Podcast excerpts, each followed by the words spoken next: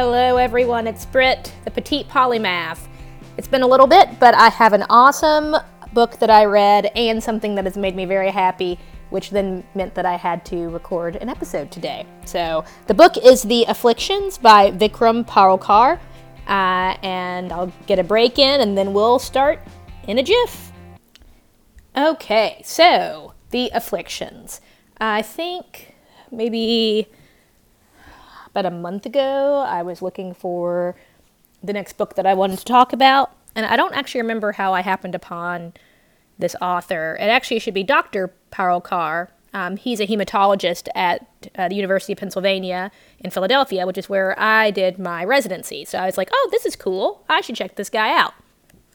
So it's a pretty short book. I think it's under 200 pages.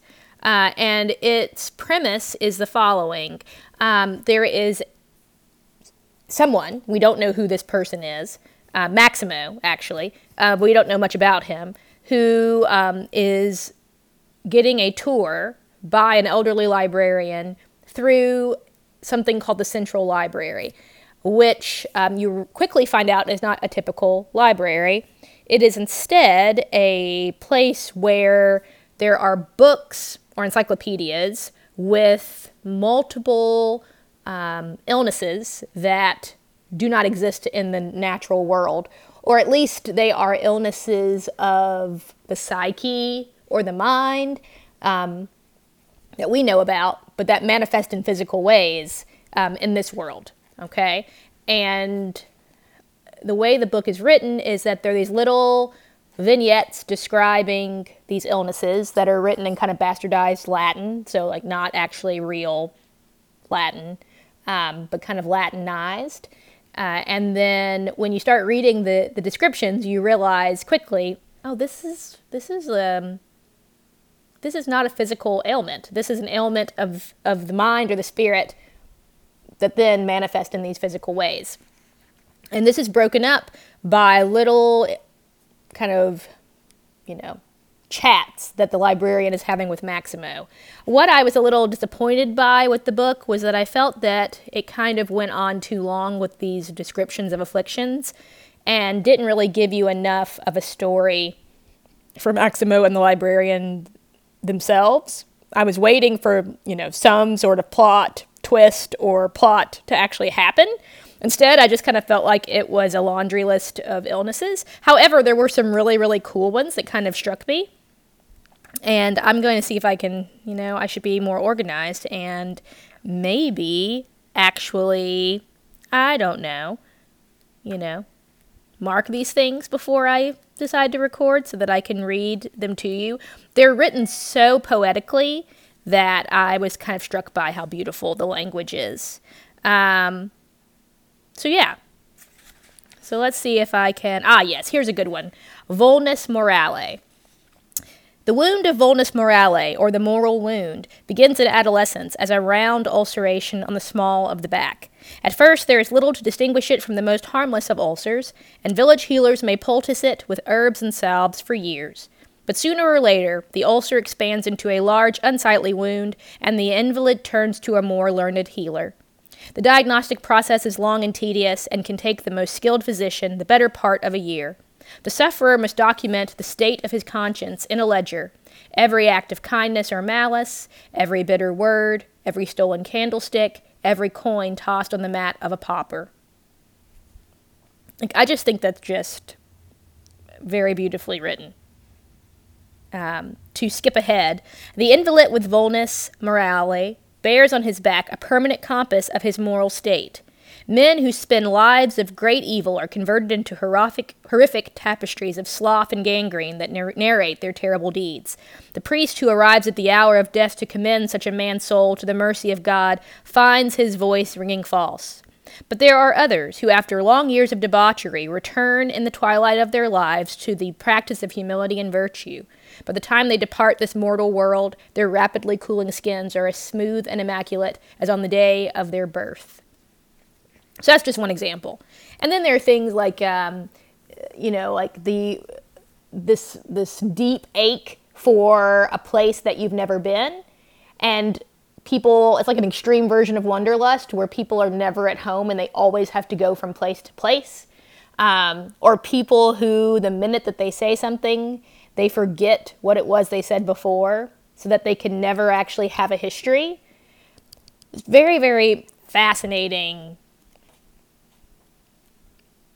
um, what's the word? Conditions that I think we've all kind of had in fleeting, you know, episodes where we've wondered, ah, could this actually manifest in a physical way? Um, and could it? Is the question. I think that uh, this would have been really cool if he had had more plot between these encyclopedia entries and then actually maybe even introduced us to people who had these conditions and how they interacted with the librarians. I think that would have been a very neat um, a neat way to frame it as opposed to the way that it is just because i feel like at some point you just kind of want to give up because you don't really know where you're going with the book. So this might be the first time i've written i've read something and talked about it on here and it wasn't giving you a glowing, you know, please go read this book recommendation. Usually because if I start reading something halfway through and I'm like, nope, this isn't going to work, or I get bored, I just abandon ship and I don't bother telling you because it just, I don't want to be a Debbie Downer. I don't know. I figure you don't know what I was reading anyway, so it's like, you know, a win win. Um, I'm going to take a break because then I want to tell you about what I'm super excited about. Um, and what I want to recommend to you in a jiff. Okay, so I might have spent five hours on my couch last night watching High Fidelity on Hulu. Um, so, for those who, who don't know the book, Nick Hornby, British author, wrote High Fidelity novel. It then was turned into a movie in the year 2000 with John Cusack um, and a host of other characters, also including Jack Black and Lisa Bonet um, and Joan Cusack, his sister. A great film. Uh, I own it on DVD and have watched it multiple times. It's very quotable, and as a lover of music um, and probably a self, you know, proclaimed music snob of sorts, or you know, as the tagline for the show says, "We're not music snobs; we just have good taste." Um, I really, really love the film and the book. So I was a little hesitant about the remake. However, um, it has been remade uh, into a series as opposed to a film, and they have done a little gender flip. So instead of Rob, John Cusack, um, as the main character being a man, it is instead Zoe Kravitz playing Rob or Robin. Uh, and instead of it being set in Chicago um, in the 1990s, very early 2000, it is set in the current time with all of our smartphones and Spotify and you know music sharing playlist etc um, in Crown Heights, Brooklyn, and it's really it's really enjoyable. It's actually so different from the movie that I think that works out really well. They do, you know, directly lift some language from from both the film and the book, which is fine, um, but it doesn't come off as I don't know like trying too hard to me. I actually thought it was just really enjoyable. Uh, they're short episodes, they're about 25 to max 27 or 8 minutes a piece. And you know the premise of high fidelity. You've got Rob, who like is a disaster when it comes to love and is trying to figure out why. So he loves to make top five list, and he talks about his top five heartbreaks, and he wants to go to each of them and find out what did he do wrong to mess everything up? Is he destined to be alone forever? So Rob, as Zoe Kravitz, does the exact same thing. Um, the difference is I'll leave for you to see. Um, it is a, a Rob for a new time, that's for sure. Um, one thing that makes it kind of meta is Lisa Bonet is Zoe Kravitz's mother. She plays the you know musician that jo- John Cusack's character has a fling with um, in the original. So it's really fun to see Zoe playing now this role reprised in the remake. Um, I what I think I loved the most was I'm glad that they flipped it gender wise because really this story is is has no gender preference to it. Um, I mean, in the book, it's very tethered to him being a man because he's got insecurities about his sexuality, not sexuality, but sexual performance, which is something I don't think women have these same insecurities as far as I can figure out, having, you know, having girlfriends. Um, and of course, in the film, that comes up quite a bit as well. You don't see that in the new, in the series. Um, but the fact that she is a black woman is unique because I feel like this space of music snob is not a place that you often see people who look like me. And I remember vividly when I started getting into like into music in a way that was not just um, pedestrian, but like you know getting into the stacks at you know at the radio station in college and going to shows. Um, even before that, being you know in high school and going to punk rock shows, being the only black person there, um, you know, girls would go if they had a crush on one of the guys. And there were a few of us that really liked music, but it's not really a space that like girls are seen. And I say girls because I'm a woman, so I can say girls. Um, and also, not a place where you're actually where your opinion is always valid or or respected. Um, and I've come across men where I've talked about the music I like and I don't know if it's intimidating the knowledge of the music that I have. Um, I had an ex who I think was really irritated that he could never find something that I didn't know about already. I mean, that's not my fault that you lived under a rock for years before you decided to start listening to music that was good. But, you know, it is what it is. So the fact that it was a diverse character arc of, of people who are music lovers, you know, the people in the in the record shop that Rob owns. There's a black woman um, named Cherise, and I love that she's there, and I love her music taste because if you saw her, you wouldn't imagine that that person liked that music, and that's exactly the way that it ought to be. Um, I also liked how they dealt with Simon, who is um, a, an ex and best friend of Rob, uh, who ends up being gay. That's why they didn't make it, and it's actually very it's a very neat way of handling it. I was watching an interview with the actor who plays him, and he was he was saying that he enjoyed throwing that trope of the gay best friend on its head, where he's a guy who happens to be gay. He's not a gay guy, which means he's a man who can be all sorts of stuff. He can be a hipster, and he can have a beard and have curly hair, and maybe not be very stylish, and be a super like cerebral music freak and he also didn't like women. And that's not something you always see, but these people are out here, and here we are. Like the the breaking down of some of these tropes that you see um, on TV shows or or in media. I also um, I also just liked the the type of music. I think that they referred to a lot of different genres, which was fun.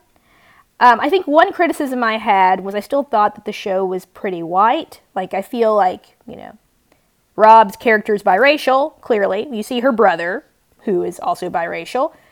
I think she's got one black dude who's a buddy who comes to the shop, and then one of her exes is black. But all her other guys are white.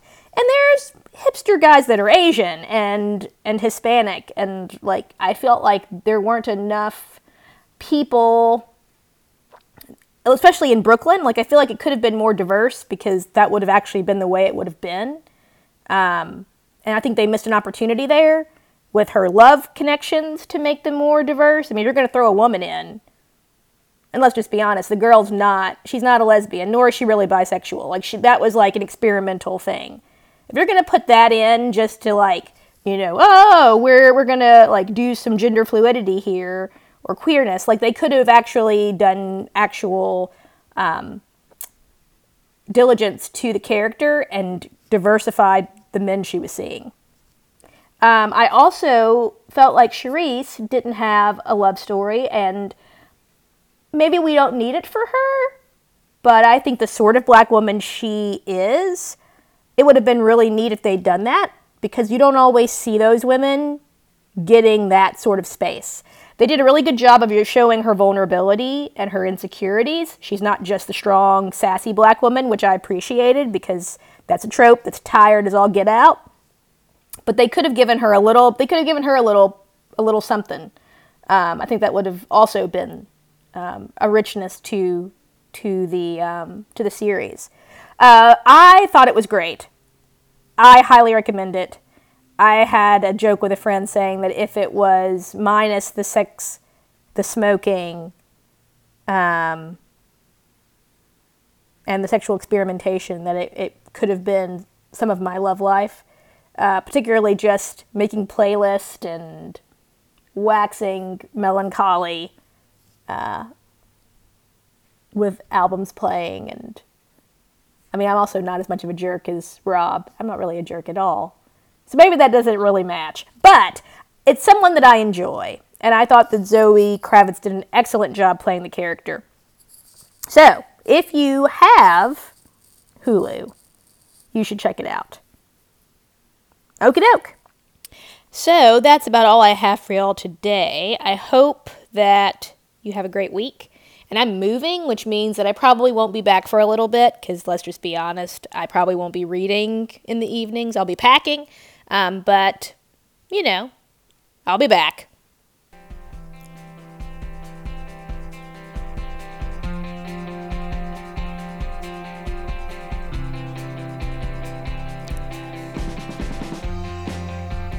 Petite Polymath is a podcast by Britt Stone. Y'all have a great week.